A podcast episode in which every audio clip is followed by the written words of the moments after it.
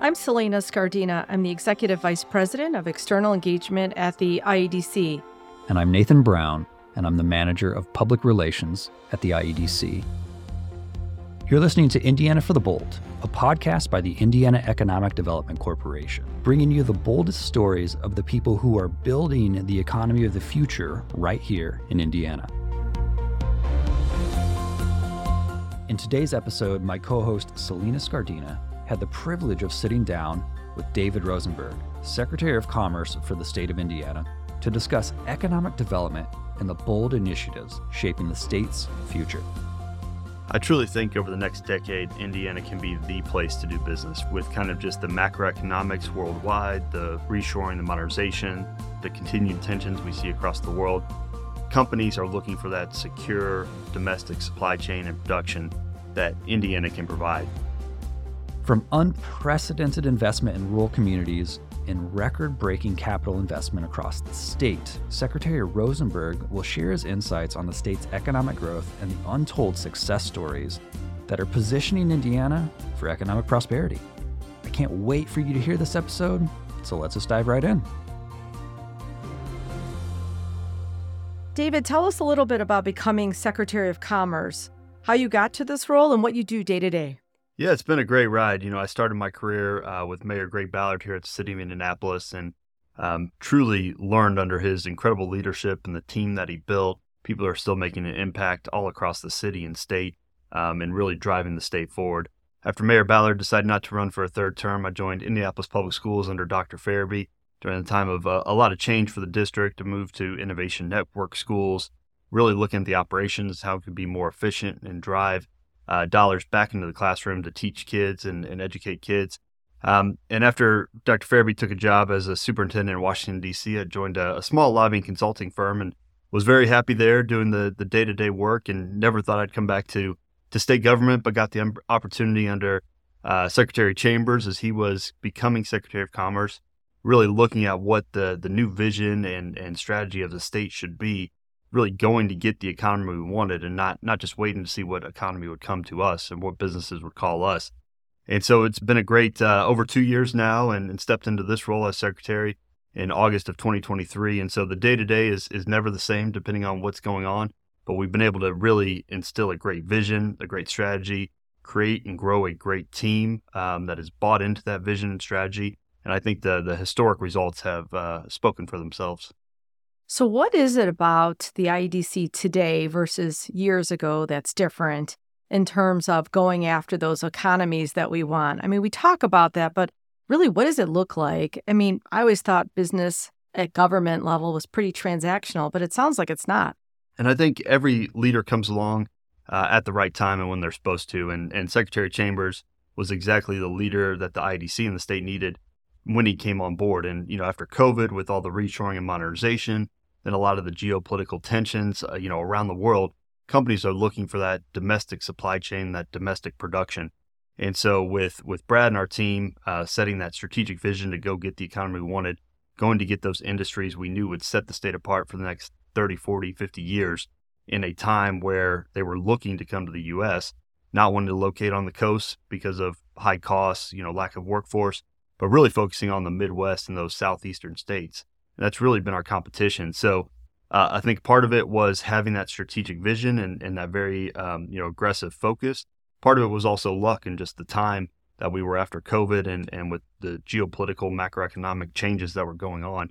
We were able to really lean into that and fit that need of the market to be able to move at the speed of business, have a great workforce, have great educational institutions, great corporate leaders, and really attract more than our fair share moving forward, that's going to be even more important. You know, I think there's still um, nearly $2 trillion of capital worldwide that's looking for a place to land. And thanks to the leadership of Governor Holcomb, leadership of the legislature, and, and working with us to give us the tools that we need, I think we can go get more than our fair share over this next decade. And for a state like Indiana, you know, we need to make those right investments now that will pay off decades down the line. But we can really lean in, get more than our fair share, and make sure our future focused economy and our, our talent here um, has the careers that that will keep them in the state. Talk a lot about careers and being in the state. In our jobs, um, mine and yours, we get to travel throughout the state. And when you're traveling through rural Indiana or big cities and you're meeting the people and the workforce and the businesses. What are a couple of those key attributes that you think sets Indiana apart from other states? It's a pretty amazing place, and we know it because we're here. But if you had to translate this to somebody who's never been to Indiana, what do you learn and what do you know about this state that's important? Yeah, absolutely. I'm an Indiana guy through and through. Was born down in Jeffersonville. Uh, grew up on the south side of Indy. Went to undergrad and and law school down in Bloomington. And so uh, I've seen a, a, lot of parts in the state. And in this job, traveling around, I've certainly continued to meet more people doing incredible things um, throughout all of Indiana. And I think you know Indiana, the Hoosiers, we're just hard workers. We're good people. We wake up every day. We want to do a good job. We want to go back home to our families. And so I think, you know, that humility is something that we'll talk about and, and that we need to change. But I think that's also what makes us great and what makes Indiana such an attractive place to to live, work, study, stay, grow a family. Um, and that's that's really my focus. I have two young ones and another on the way. And, you know, I wake up every day thinking, how can we create that economy and those careers that are in demand, that are searching for young talent? And also, how do we create those places where people want to live and continue to develop communities through programs like Ready and our redevelopment tax credits and other things so that, you know, when my kids graduate college or do whatever they're going to do, they have the opportunities to choose to, to continue to invest in Indiana and get all the benefits from this state that, that I've been provided. It's interesting. You talk a lot about your family and they're young, and I have children that are much older. And when we moved to Indiana 10 years ago, I remember the children saying, well, we're going to have to leave Indiana when we're out of college. And interestingly, now uh, one is a homeowner and the other one uh, can't see herself leaving Indiana. So it makes it very special. I've also heard that if you have a dream in Indiana, just say it out loud and somebody in Indiana will help you kind of achieve that. It's kind of an interesting word that we chose to describe economic development bold. What's bold about what we're doing? And what do you want others to know about kind of this bold approach that you're leading now? Absolutely. Indiana's been on a historic run, unprecedented economic momentum in the state. You know, in the last 18 months, we've been named the number one place to start a business by Forbes. We've had $33 billion of new committed CapEx in just last six quarters. That's a, a number that normally would have taken us six years to achieve. We've been able to do in six quarters. And the great part about that is it's happening all across the state. Half of that investment is in urban areas and half is in rural and mixed rural areas. The even better part about that investment is it's bringing those high wage careers uh, that Hoosiers really care about. And and we're talking, you know, wages over the U.S. national average. That's, that's putting more money in pockets and creating that that generational change. The other bold part about that um, investment is that it's bringing new industries to the state. You know, 18 months ago, we didn't have any semiconductor facilities in the state. And now we have seven. We've boldly launched the, the LEAP Innovation and Research District in Lebanon, something that the state has never done before. And that, that is competing against not only cities in the U.S. like Nashville and Scottsdale and Raleigh and others, um, but also cities internationally that are all competing for these type of industries that we're trying to lean into. And obviously, we had the the cornerstone of of Leap with Eli Lilly's 3.7 billion dollar investment uh, there back in April the largest single site manufacturing investment Eli Lilly has made in their over 100 year history, the largest uh, deal that the IEDC has ever done. And, um, you know, on the day of the announcement, Dave Ricks said without the LEAP vision and, and, the investment from the state, Lilly likely would not have located in the state. And so that's been a, a huge, bold move. We're also the number four um, state for new clean energy under production with a 13,000 acre solar farm in Northwest Indiana by Mammoth Solar but so many other things that are going on that drive that as well. So the energy transition Indiana is boldly leading in. We're also one of three states to win all three of the federal uh, designations as terms of hubs. So we had the ME Commons, the Hydrogen Hub, and the Tech Hubs designation as well. Again, one of three states, so boldly moving into that future. And then last, you know, we've invested like never before in our community development cities and towns across the state. And so the state's putting nearly a billion dollars behind the Ready programs, Ready 1 and Ready 2. And that's expected to leverage over $20 billion of outside investment from other public, private, and philanthropic uh, organizations. And I can tell you, no other state is putting $20 billion into community investments that's going to drive population growth and create that quality of place where people want to live. So when you look at business development, when you look at federal engagement, when you look at community investments, attracting and retaining talent, growing our population, we are boldly leading on many, many fronts and doing things that no other state is doing. Well, you shared a lot of stats around what we're doing, and a lot of that has the billions with it, et cetera. But now, if you break that down and what that means for me, I'm a, let's say, a college graduate. You said a lot of terrific things that are happening. Break that down for me. What does that mean for me as the individual, either starting my career or deciding what to do next? Talk about my wage or my ability to have a cost of living like, I don't know if we realize that this is very real right now in the state. What does uh, that look like? Yeah, absolutely. And it's a it's a true win-win because you get to take advantage of all the built-in uh, advantages that Indiana can bring. Cost of living, the great place to do a business, the low regulatory environment. You can own a home with a yard and, and grow into it. You're not, you know, in a 500 square foot apartment somewhere on the coast, but you can actually take advantage of all those things while at the same time with these recent wins being able to have a career that's fulfilling and meaningful and you could see yourself working in for 30, 40, 50 years. You could have a, a community in, in a region that has all the amenities of any other big city or place that you could want to live. And so doing both of those things, obviously having the, the built-in environment that we've been able to, um, as a state, hone in on, on a great place to live, low cost of living, but having those quality of places that people want to live and, and grow their family into, but also having those meaningful jobs, those jobs that'll be around for several decades in the future is the win-win part of this for keeping more talent into the state. Yeah, I think you nailed it. Whatever your version of the American dream is, if you want to start a business, if you want to work for one of the top 10 companies in the world like Eli Lilly, if you want to work for the orthopedic capital of the world, mm-hmm. like if you want to work on life sciences or EVs, like we have all of that here. You just have to kind of define what you want. And I think that's what's been bold about this. You know, when we talk about this idea of investing in our future and doing things that are bold, uh, maybe that have not been done before in our state, the LEAP district comes up uh, near Lebanon, and specifically, I'd love to know why you all decided this would be a great opportunity to build out the LEAP district. So tell us a little bit about the LEAP district, how it came to fruition, and what the vision is for uh, Indiana's uh, development district.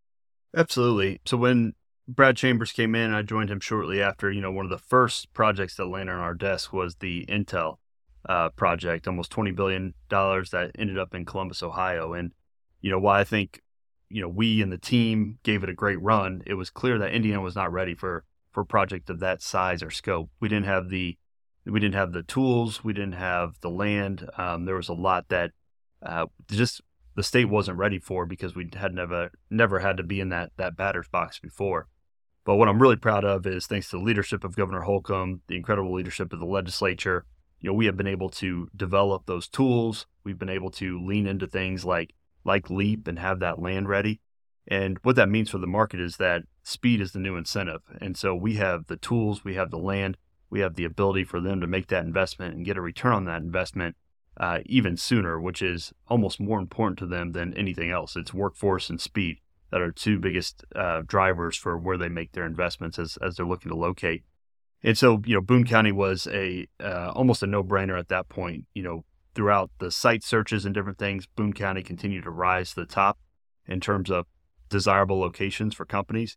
You have an expanding population. You're right on 65, right in the middle of uh, what has now been coined the hard tech corridor between Purdue University and the talent pipeline that's coming out of there. And then the population center of, of Indianapolis, 30 minutes from the airport. You have rail, you have highway, you have all the amenities, you have all the talent that you need to really grow. And so part of that uh, was going out and ensuring that we had land, uh, you know, under contract. We have not purchased 10,000 acres, but we have about 10,000 acres under option. And LEAP will develop as the market demands and continue to expand as more and more interest shows. You know, I think again in a silo without anything else, getting Eli Lilly and their 3.7 billion dollar investment in LEAP is a huge win and and you know could close the books on it and we'd say it's a success but it's it's truly they want to be around other like-minded companies have that innovation those ideas the workforce, you know, all in one place. And when you look at that hard tech corridor, you you can really have it all. Again, Purdue in the north, the new IU Purdue campus in Indianapolis, um, here down in down in the capital city with 16 Tech and others around it. And so, you know, Leap was not created to compete against other Indiana cities. you know, we're looking at 500 acre plus sites at LEAP and, and those mega developments. So it is not a direct competition to to other cities or, or those economic development strategies. In fact, we've steered projects away from LEAP because they were not a good fit and have sent them to other places around the state that are much better fits for for the community and the vision of those communities. Uh, but it's really designed to compete against, um, you know, really international cities that are looking at these mega deals, um, in addition to places like Raleigh and Austin and, you know, uh, Nashville and other places that are going after these. So, what's interesting is you talk a lot about large scale projects and large events throughout the state and, and mega events and deals. But there's something special about Indiana, and that's a lot of our rural communities, our small towns. I know mm-hmm. you and I specifically have gone to Goshen and we've spent time in smaller cities, and there's just something special about the communities. So tell us a little bit about this balance and blend we have in Indiana between larger cities, smaller towns, and this connectedness piece that you see. Yeah, it's it's really important to me. In fact, I, I drafted an op-ed that was published a week or two ago that was, you know, Indiana can and is doing both. We can go get those multi-billion dollar investments and we are, and they get a lot of the headlines rightfully so. But we're also making those historic, unprecedented investments into rural communities and seeing those rural communities really take the leadership role and, getting that business development, community community development those wins that that have never been achieved before. And so we can we can do both at the same time, get those multi-billion dollar wins, but invest in places that haven't seen investment from the state in many many years. And across Indiana, um, you know there are there are numerous stories of huge successes that are happening both on the business development front. You know, I think it was in Union County that got their first uh, state invested deal in almost 30 years, and the governor went. And it was a great event uh, with the company. Um, but also, when you look at Ready, and over $100 million has been invested from Ready 1 into rural communities, and we expect to even see that tick up in Ready 2. We've had investments in broadband and trails. Uh, with our small business development centers, we're working with hundreds of small businesses and entrepreneurs daily across the state and rural areas to really set up those um, those companies and have them hire the local people and really reinvest in those economies. And so, across the state in all 92 counties, we've seen uh, really historic investments and historic successes, not only for those big deals that get all the headlines, but for the day to day economy that really drives the state at the end of the day. I think you mentioned something important that we should emphasize. You know, Ready One and Ready Two in what that means in the billions in terms of private and philanthropic match but when you go to the actual ribbon cuttings and you get to see some of the YMCAs and the job training and the daycares and the trails and the parks, and you see the communities that are rallying behind this, these these 17 kind of areas of the state have decided what was important to them. It could be broadband, it could be mm-hmm. a new park, a new trail. That's kind of ownership and community involvement. We've seen a kind of advantage of working with Ready. Tell me about how these communities have worked together for their applications and brought everyone kind of closer together. Without question, and that's where we've really seen the the success and when projects do well, it's that ground up approach. It's buy-in from the local level, partnering with the state and bringing the resources to bear to to attract either a business or to attract the investment into the community. And so Ready One um, region self-selected into 17 different regions uh, of like-minded folks who wanted to really focus on what was important to them in that regional aspect. And so it could have been parks, it could have been entrepreneur space, it could have been investments into uh, infrastructure for housing.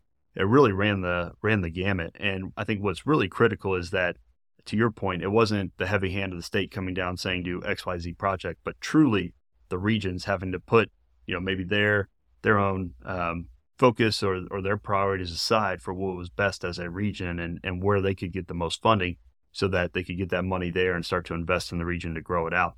And I think, you know, like you said, almost $20 billion expected to be leveraged between Ready 1 and Ready 2. But I still think the ultimate legacy of the Ready program will be um, that, that regional collaboration, that regional partnership. So whether it's in the future, they're going after a, a deal with a company, whether they're going after federal funds or a federal program, they already have that base there where they don't have to restart. They know what the focus is of the region, what the priorities are, and how those different opportunities can fit within there. Pretty incredible, Secretary. So I'll ask you one last question. What's next for Indiana? Indiana has a very bright future, and making those investments now uh, that we may not see a return on in the next few years, but will pay off in you know the next 20 to 30 years, I think is really key. And so when we look at a lot of these business development deals or the you know the federal designations with ME Commons or Hydrogen Hub or Tech Hub, um, the workforce, looking at supply and demand of the workforce, and how do we ensure we have the right number of employees trained in the right areas to meet the growing careers and fields that we see on a daily basis. You know, I think having the, the right minded folks with from the governor's office, the legislature, to the IDC, making those investments now uh, for the greater good long term, Indiana has a very bright future and runway. So, we've been recently ranked one of the best places to work. And I think of all of the state agencies, I think there's close to 70, we're probably number five.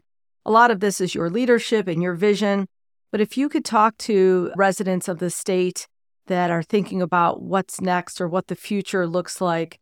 I heard that fortune favors the prepared. I know it also favors the bold. What's some final thoughts you'd like to leave us with in terms of what you want others to know about the state of Indiana and economic development?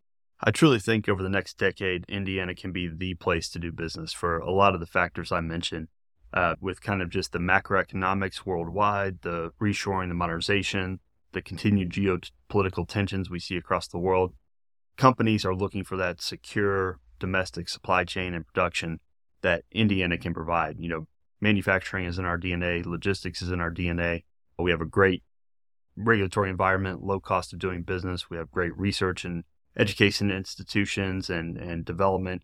And so I think you put all those ingredients into the pot and stir it up. There's no place that that's going to be able to compete with Indiana if we continue to make the the right investments and have that focus now.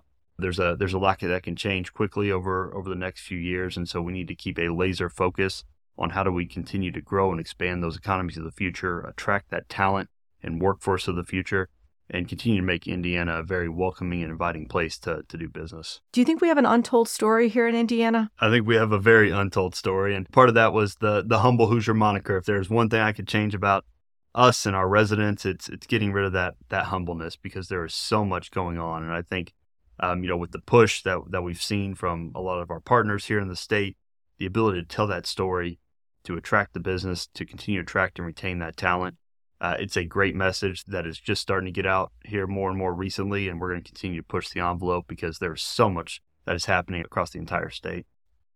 Well, great. Thank you so much, Secretary Rosenberg. I appreciate the time with you today on our podcast, Indiana for the Bold. Thank you for listening to Indiana for the Bold. For more information about what we do at the IEDC and to subscribe to our monthly newsletter, go to forthebold.com. And as always, Stay bold, Indiana.